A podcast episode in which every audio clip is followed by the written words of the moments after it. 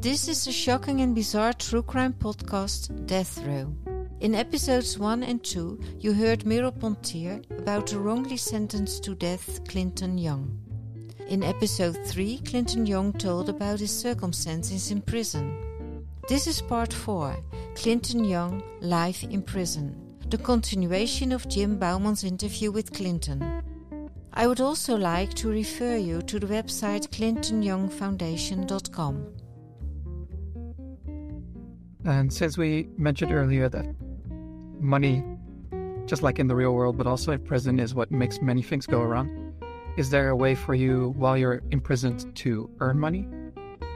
Not legally. Um, over the last 20 years, uh, the internet, of course, has been coming up, and things like the smartphone or tablets got introduced. Uh, while you while you're in prison, do you have any, do you have access to the internet, for instance? No. Some states allow prisoner. Me back up to your money question. Some states allow prisoners to make money. They pay their prisoners like eighty cents a day, a dollar a day, or something like that. Um, the state of Texas, there's only a very, very, very small, minute number of prisoners that are allowed to participate in any type of industry that pays them. And even then, it's far below minimum wage standards that a person in the free world would get paid for. There's 110,000 people in the Texas prison system, only probably 800 of them will have the opportunity to have a job to where they can, inside the prison system, it would generate any kind of income. Uh, and they have to be low, very low level offenders with, you know, serving small amounts of time and for uh, what's considered petty crimes. What about visitation? Are um, are you allowed to have visitors? Yes, you can have 10 people on your visitation list, 10 adults, and visits are for two hours. Unless you travel over 250 miles, then you can have what's called an extended visit or a special visit once a month, which is a four hour visit or two four hour visits spread out over two days. Uh, but for in population, you can have contact visits with immediate family members. If you're not a sex offender of a child, if you have a, you can see if you have a child case, any crime involving a child, then you cannot visit anyone under the age of 17 years old, even your own children, without the warden's special permission. And there's a lot of things you got to go through, hoops you got to jump through, uh, to be able to have a visit with a child. If you have what's called a B17 restriction on death row, there is no contact visits. All visits are done behind glass. I see. So contact just just from my understanding, a contact visit means that you can physically touch the other person. Right. You sit at a table when your visitor enters the visitation area. You can give them a hug, a kiss, and then you have to sit at a table across from each other, and you can hold hands or whatever. And once visits up, then you can hug them again, kiss them goodbye. That's a contact visit. There are no conjugal visits in Texas prison system. Is there also a limit on the number of visits you can have in one month? Yes, you have a you can visit two adults every week. If you're not on visitation restriction for getting in trouble, or you're not on a disciplinary level. Like on death row, if you're level one, you can have a visit every week. If you're on level two, you can only have two visits a month. If you're on level three, you're gonna have one visit a month. What what are these level systems? The level systems are created in case somebody receives a disciplinary infraction. Mm-hmm. Somebody gets in trouble, it's part of the punishment. In which other ones do they punish you? You can lose commissary privileges. You can lose recreation privileges. Like if you get a disciplinary case, you might have to stay in your cell for 14 days minus one hour a week outside rec Other than that, you have to stay in your cell besides shower and visitation if you still have your visitation privileges. But they take away the radio, they'll take away the typewriter, they'll take away the hot pot, take away any commissary bought items. And for death row, you have to do that for 90 days. But the rec restriction will be like 14 days, 15 days rec restriction, for example. But you can't have your radio, your typewriter, your hot pot for 90 days. You'll be on a reduced recreation schedule, a reduced visitation schedule, and uh, things like that. Also, want to add in, I mentioned GED and educational programs. If you're in solitary confinement, you don't get to participate in those programs unless it's a, the very, very, very limited college courses that you can do purely through the mail, that you do not need a teacher to administer a final exam to graduate. An example is what's called a paralegal course. It's like a legal assistant course. Your friends or family can pay a thousand dollars for that course, and then they send you booklets, and you answer questions throughout the booklets and write an essay and things like that. Once you complete the course, they'll give you a paralegal certificate. It's not even a degree, really. There are some universities that offer like sociology degrees or a degree in economics, and you can do that, but it has to be done through the mail. And so, in a lot of them universities are what's called an accredited university, paying some money for basically a worthless piece of paper. I mean, you got the education, you read the literature, and you study the material.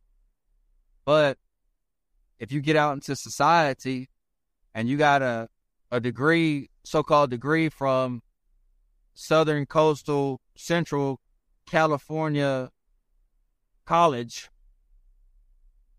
you know, and you try to go get a job at some psych hospital or therapy center or anything like that, and you show them the paper, they're gonna be like, "What the hell is this?"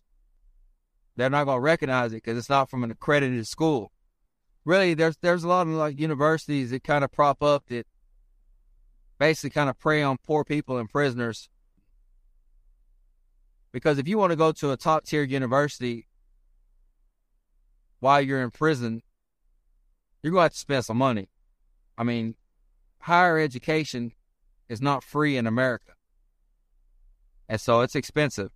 And so, uh, if you ain't got the money to pay for all the books and and have somebody a teacher or somebody that can administer the exams because a lot of them a lot of degrees in order to get it you have to have somebody administer the exams. You can't be your own teacher. You can't administer your own exams. I mean it'd be too easy to cheat. And so if you're in prison and you get a degree in something that allows you to administer your own exams, how, I mean, and you get out into society and you have people who paid hundreds of thousands of dollars for these degrees, and you're out here in society and you was able to give your own test, whereas a person in the free world had to pay, you know, to have a professor do it you know, it's not going to be worth anything. It's it's worthless. And earlier we touched on it uh, briefly, but the internet, something that came up over the last 25 years, something that you haven't experienced much. But during your time in prison, there was uh, no access, zero access?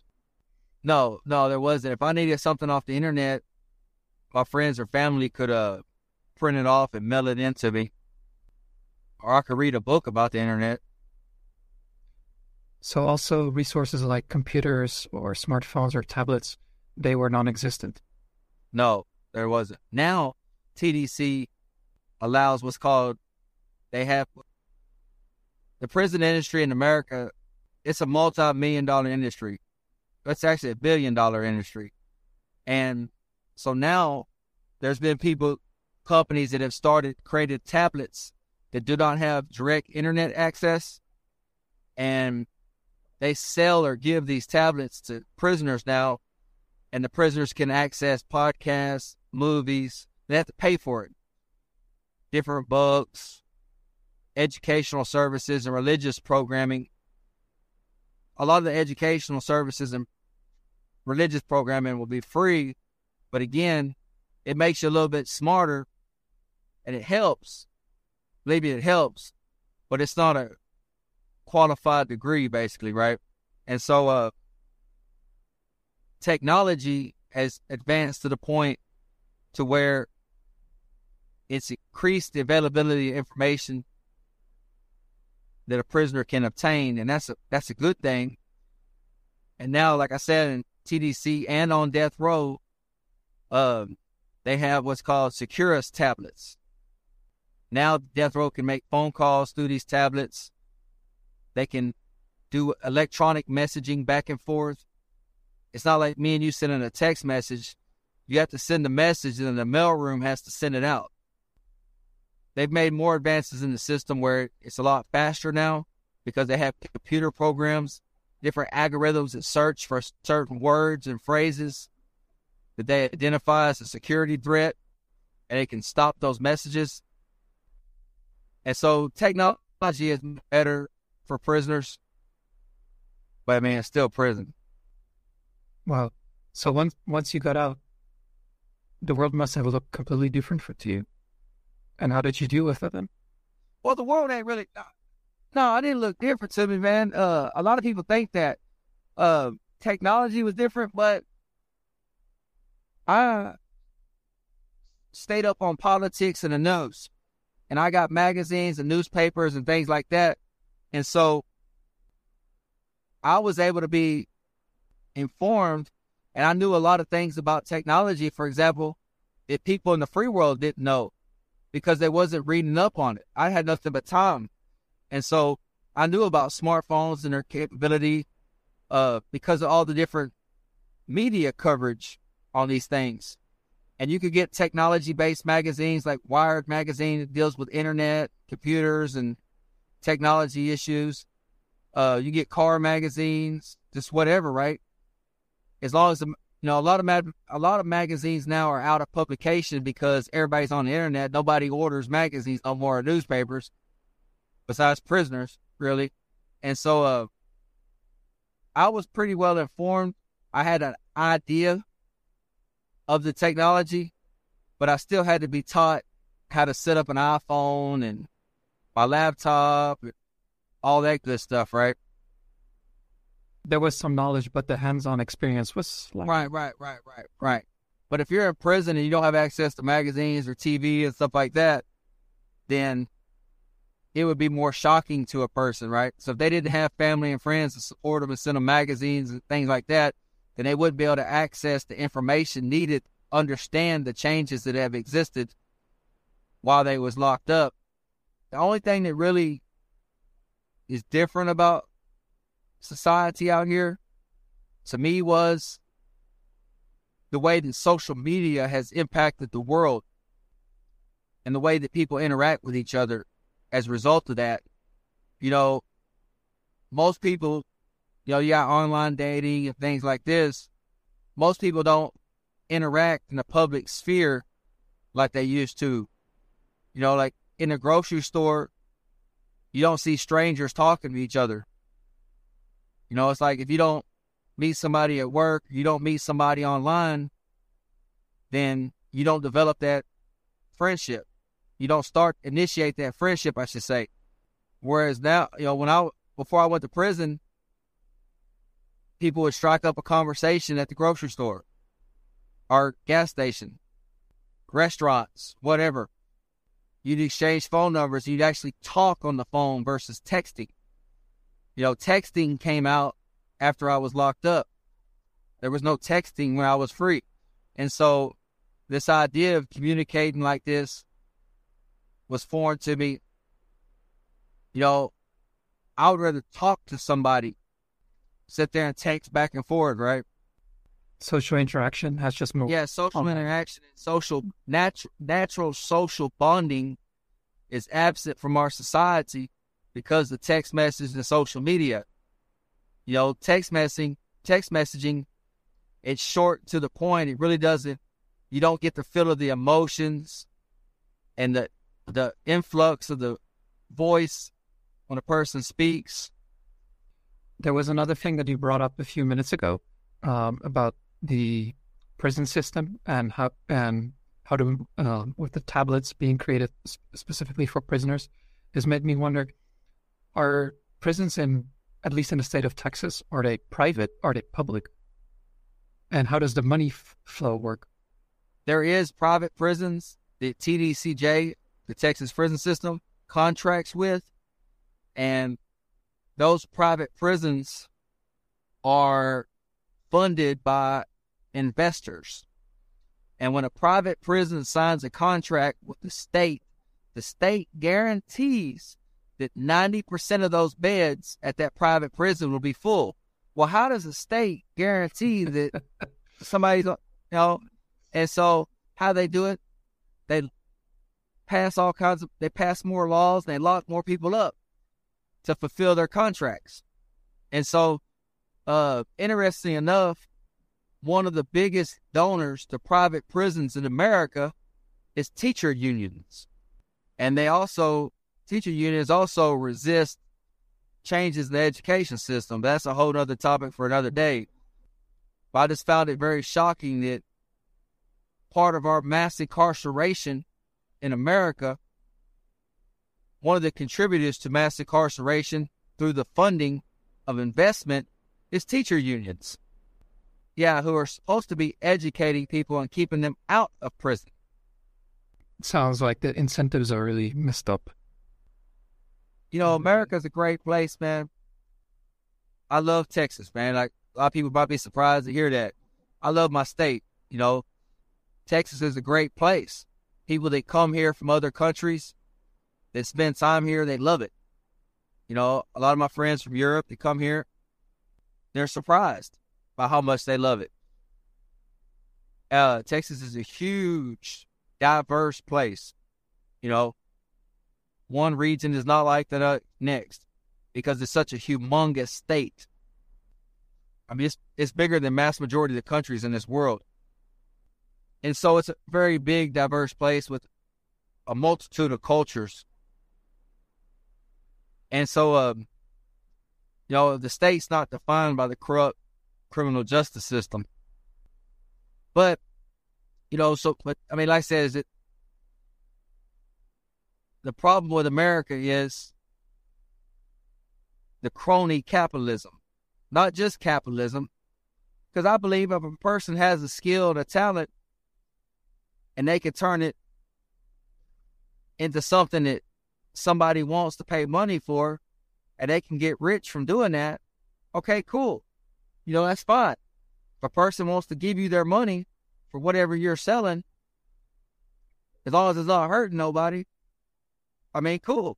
You know that that's great. Um, the problem comes in where they're getting rich. There's people that are getting rich off of the incarceration of their fellow citizens. That is a problem. You know, because in order for them to make their money, police have to lock more people up. And so if they're not making their money, they complain to the prison officials who complain to the politicians who complain to uh, law enforcement officials. And as a result, they go out and lock more people up. And that is a big problem. I mean, that's uh that's uh you know, it's in line with slavery. I mean, true enough, a person does something, they broke the law. Okay. But then you didn't have to question the law why was these laws created in the first place? Why was the law, the punitive nature of the law increased to where a person would be incarcerated for longer periods of time? You know, why are we locking people up for being dope fiends instead of giving them rehabilitation? A person gets caught with a bag with cocaine residue or meth residue and they get sent to prison. They get convicted of a felony and they get sent to prison for two to five years, for example. You know, that, that shouldn't be that way. I mean, prison should be reserved for those that are violent and continuously are a problem in society, not for people that are drug addicts. And it makes it worse when they go to prison because the prison system is so short of staff and corrupt. There's a lot of guys that go to prison and become drug addicts in prison. Earlier um, during the interview, you, men- you mentioned some improvements you, that could be made in the justice system. Now we were talking about life before someone gets indicted. Do you see any improvements that can be made to prevent people from ending up in prison? Yeah, I mean, we reform our public school systems.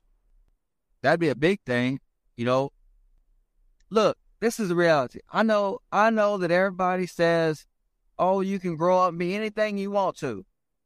Well, I'm sorry, that's just not reality of human nature. Not everybody's going to be a rocket scientist. Not everybody can be a lawyer. Not everybody can be a doctor. You know, not everybody is as smart as the next person. Everybody can't be a genius. And so, if the school system would better recognize a person's intellectual capacity and then tailor the education or vocation based on those those skill sets, that would be better. Because, for example, I might be in class with somebody that, you know, I had above average IQ, but I'm in class with somebody that might be 30 points below me. Okay. And so the teacher sitting there telling both of us that we can be anything we want to be. Well, that's just not a reality. I mean, it's just, that's just, that's not true, you know? And so we both go to the same classes, we both graduate. All right. I have a better chance of getting into college than this other person.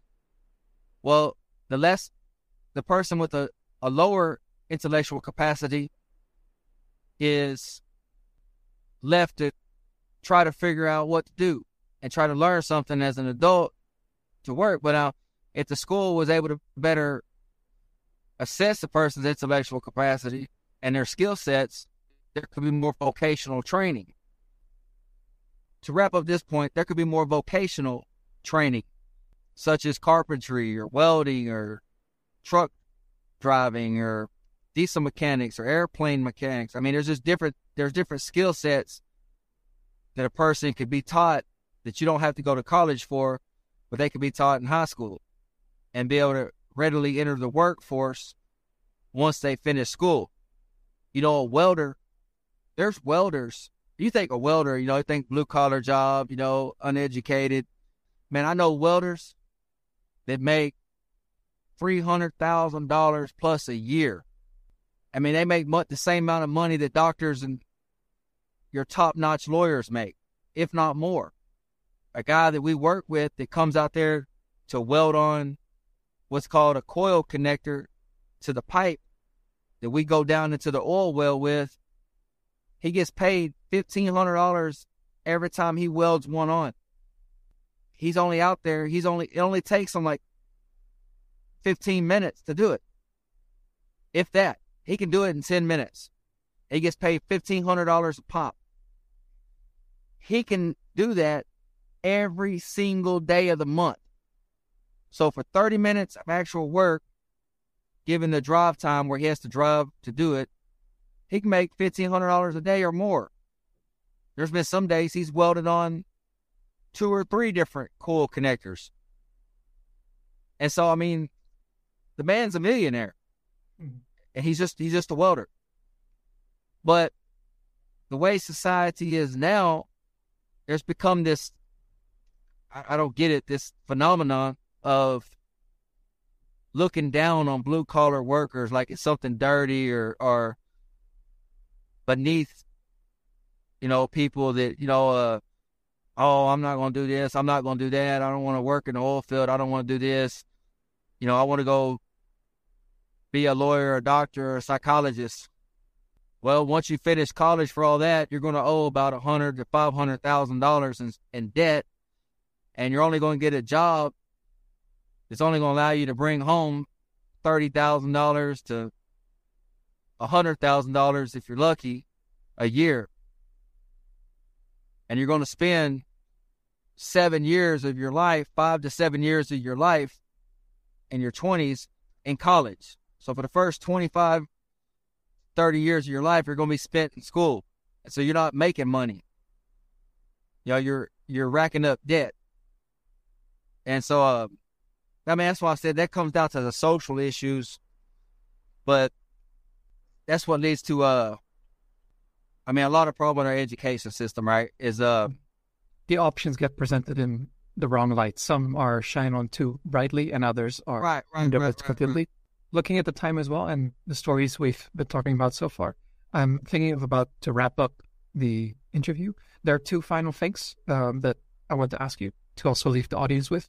Firstly, is there anything that you would still like to share, Clinton, and that you really want the listeners to remember yeah, I mean, or think of? Yeah, it's hard for a lot of people to understand why I'm still facing prosecution, especially with me being out on bond. Like in Europe, y'all don't have the bonding system like we do in America. Only two countries in the world have the same bonding system that America does the United States, of course, and the Philippines. And so, uh, a lot of people have this idea that just because I was able to have friends and family raise tens of thousands of dollars to pay for me to get out of jail, that that means it's over with for me. It's not. My trial's in January 2024. You know, I still have a lot of fighting ahead of me. Thankfully, there's still people helping out. I just want people to understand that, you know, the fight's not over with yet. And that I need people to continue to support me and speak out and be willing to help to ensure that if I do have to go to trial, that I do have a fair trial you know, that I do have the resources and the support and the public eye so that the prosecutors and everybody know, hey, the public's watching. You know, y'all can't y'all can't hide and do corruption like y'all did before. How can people you know, best support you? Well, they can go to the uh, Clinton Young Foundation website, which is clintonyoungfoundation.com. They have uh, Instagram Facebook, Twitter, different social media platforms. And like I said, the website, ClintonYoungFoundation.com. Would it be best for them to support you financially or with information or in a different way? I mean, if those that can donate, like I said, it's it's a huge help. Also, the share decimation, the sharing of information is beneficial. I mean, I, I said the foundation it outlines all the different ways that people can help me. Okay. We'll be sure to link everything in the description so people can easily access it and find it. Thank you. I also want people to know that, you know, there's a lot of people in prison that not everybody in prison is innocent. Okay, that's a given. Mm-hmm. There's unfortunately too many people in prison that are innocent, but there's a lot of people also they were just wrongfully convicted based on they were overcharged. They should have been given shorter sentences. Um, and that a lot of people don't understand too about America is that each state is like its own country. So in one state, you might get five years for a crime. In another state, you get 25 to life for that same offense. And then you have the federal laws and the federal prison system. And so, um, not every state's the same. All the states are different. And regardless of how you feel about crime and punishment, if a person is going to be released back into society, you want them to be a better person than what they was when they entered the prison system. And in order to accomplish that, there has to be changes made in the system, right? And that requires people's willingness to speak up even if they're not from America. You know, all these countries in the world do business with America. And so, just like people say, the Israeli Palestinian conflict or the South Africa in the 70s, the 60s, and 80s, you know, there's all these different, you know, social events that take place or, or social issues, I should say, that um, people speak out on. And demand change. So even if you're in Europe, you have a voice because you have politicians, you have corporations that do business with America. And so it's like, where's your money going? You know, uh, what are you really supporting? And so just because you're not in America don't mean you don't have a voice. You can speak out. You can put pressure on your government to put pressure on the American government that they need to do better about upholding civil rights. Anything else you would like to say? Thank you for doing this. I, I want to thank everybody that listened. And uh, on behalf of all the listeners, I, I, would like to thank you for sharing this story with us, uh, Clinton. And I hope that something as small as this podcast can uh, make a real difference for you and with your case.